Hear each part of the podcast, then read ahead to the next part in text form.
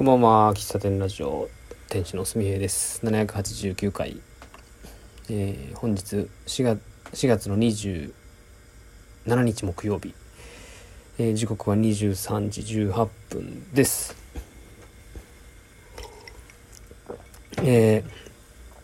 こんな時間からお米を炊いております。アスパラご飯をね炊こうかなと思いまして、なんかここに行き着いたのはなんかいろいろあってここに行き着いたんですよ。今日アスパラご飯を炊く予定はなかったんですけど、3日前ぐらいにスーパーで、3日前っていうかそうですよ、日曜日に茶碗蒸しを作りたくて材料を買ったんですよ。鶏肉だけその日買ったんかな。鶏胸だけね買ってたんですよ。で結局その日は茶碗蒸し作れなくて、でずっと冷蔵庫に鶏胸肉を入れたまんまだったんですね。で昨日もうそろそろ食べんと傷むなと思って昨日やろうと思ったんですけど、結局昨日もうなんだかんだやらなくて、いやもうそろそろやらんとまずいなと、今日思ってですね、今日木曜日か、そろそろもう傷んで臭くなるなと思ったんでね、もう匂いでだいたい嗅ぎ分けますね。賞味期限多分切れてた気がするけどそんな臭くなかったんでいけるかなと、で鶏胸肉を湯がいたんですよ。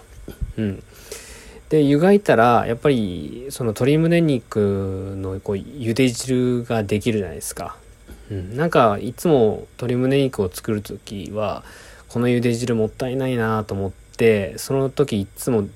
その茹で汁でご飯を炊くんですよ。でご飯を炊こうと今日思い立ちましてというか、で茹で汁になんか入れたいなと、そういえばアスパラガスあったな、そういえばアスパラご飯作りたいなって言っとったな俺と思って、でアスパラガスの炊き込みご飯を先ほどクックパッドでとかネットで調べてたら、どうやらなんか玉ねぎを入れると美味しいらしいと。で玉ねぎをみじん切りにして、でさっきの茹で汁を準備して、で味付けはもう茹で汁の中のこう鶏の出汁と塩気と、その鶏の胸肉作るときはお湯をいっぱい入れた中に塩を適当に入れて、で沸騰させたところに鶏胸肉をドボンと入れて、これは東京のレストランの塩の鳥羽さんがやってたやり方なんですけどね、10秒沸騰させたお湯の中につけて、で10秒経ったら火を止めて30分以上放置すると、いい感じの鶏胸肉ができると、それを実践したんですね。で鶏胸肉の茹で汁ができたんで、それをお米の中に入れて、このお米も、1回洗って30分ぐらい浸水水につけたものなんですけども、その中に茹で汁入れて、その後玉ねぎのみじん切り入れて、でちょっと醤油を足して、その中にアスパラガスをこうちょっと刻むというか 1.5 センチ角ぐらい刻んで、で、バターなかったんでソフトバターっていうなんかバターとマーガリンの混ざったやつをちょこっとスプーン1杯入れて、で今沸騰させてるところです。今ちょうどグツグツなってきましたね。ちょっと水の加減がよくわからんかったんですけどいけるだろうと、で土鍋ご飯の炊き方は僕はなんですけど、土鍋ご飯の中にこう全部入れて、中火ぐらいでまずこう土鍋の中の水を沸騰させるんですよ。蓋をして、で蓋の穴からちょこちょここう煙が出始めたら沸騰してきた合図なので、沸騰してきたらグツグツ今言ってますね。沸騰したら、火を止めて、あとはもう土鍋だけ、土鍋のこう蓄熱、土鍋が吸収した熱をもとに、炊いていくと。これ火消しても一時はね、この土鍋の熱でブクブク言うんですよね。これが土鍋のご飯の良さって、こう多分すぐ炊けるところだと思うんですよね。いろいろとこう仕込みはしないといけないんですけど、結局30分40分とかね、浸水時間とか考えると長いんだけど、炊き始めるとすぐなんですよね。しかも美味しいしね。うん。僕は四日市の萬古焼の、大黒窯さんっていうねところの、花月さんだったかな、ところの出してる大黒窯っていうご飯窯を使っております。はい。ご飯釜の3合炊きを使ってます。そろそろいいかな、グツグツなってきたので火を止めて、これから10分ぐらい待ちます。まあこれ炊けたとしても僕今から食べるわけじゃないんですけどね、明日のお昼ご飯として炊こうかなというところです。はい。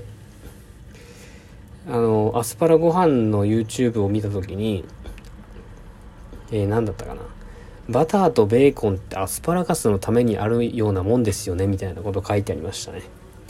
うん。だから多分このアスパラご飯の味付けは多分最高に美味しいと思います。うん。匂いこの匂い嗅いだ感じだと玉ねぎの甘い香りがするぐらいですかね。玉ねぎの甘い香りとバターのちょっとこうミルクっぽい感じ、シチューのような感じだな。ちょっと水加減が、水が多すぎてぐちゃぐちゃならないことを願って、はい、まあそんな感じの夜を過ごしております。明日仕事で、あさって29日は、お休みなんですけども、なんか天気があまりよろしくないというのがちょっと不安なところではありますけれども、どうなんだろうな、天気。なんかゴールデンウィークの天気あまり良くないですねとかいうニュースで言ってたんですよ。うん。そうですね。で、僕ゴールデンウィークの予定は、一応土日休みだけど、僕の中でのゴールデンウィークは3日からなんですよね。5月の3日。長いところだと明日から、29から5月のいつまでかな、7日まで、10日間、一番長い人でどんぐらいかかるのかな、29、30、1、2、3、4、5、6、7、9か。一番長い人で9か。9日間お休みの方もいるのかな、有給取ったりして、うん、僕は29は、オフで、ちょっとテーブル関係の整備をしたり豆を買いに行ったりしたいなと思っております。でも天気都合でどうなるかね、こればっかりは分かりませんけれども、一応明日判断する予定で、うん、で本格的なゴールデンウィーク、3日からありますけども、うん。3日4日はね、一応ちょっと遠出する予定にしてるんですけど、あとはもう一回ちょっと焙煎を再開しようかなと思っています。この前家でしたんですけどね、やっぱり家じゃダメだ、煙が気になって全く持ってやれない、うん、また大工さんの工場の端っこをお借りして、ちょっと車を横付けして、なんかカセットコンロかなんかでぼちぼち焙煎しようかなと思います。豆はもう結構前から持ってて、去年買ってから、それから去年かな、なんか買ったんですよね。よし焙煎するぞと思って、で結局全然焙煎しないまま生豆の状態でずっと放置しているような感じなんで、生豆だからね、大丈夫だと思うんですけど、練習がてら、連休中は焙煎に勤しみたいなというところでございます。はい。そんな連休前の、私、ちょっと心が上向いてというか、なんていうの、浮き足立ってきておりますが、まあしっかり仕事やって、連休中はしっかり楽しんで、メリハリのある、お休みを過ごしたいなと思っております。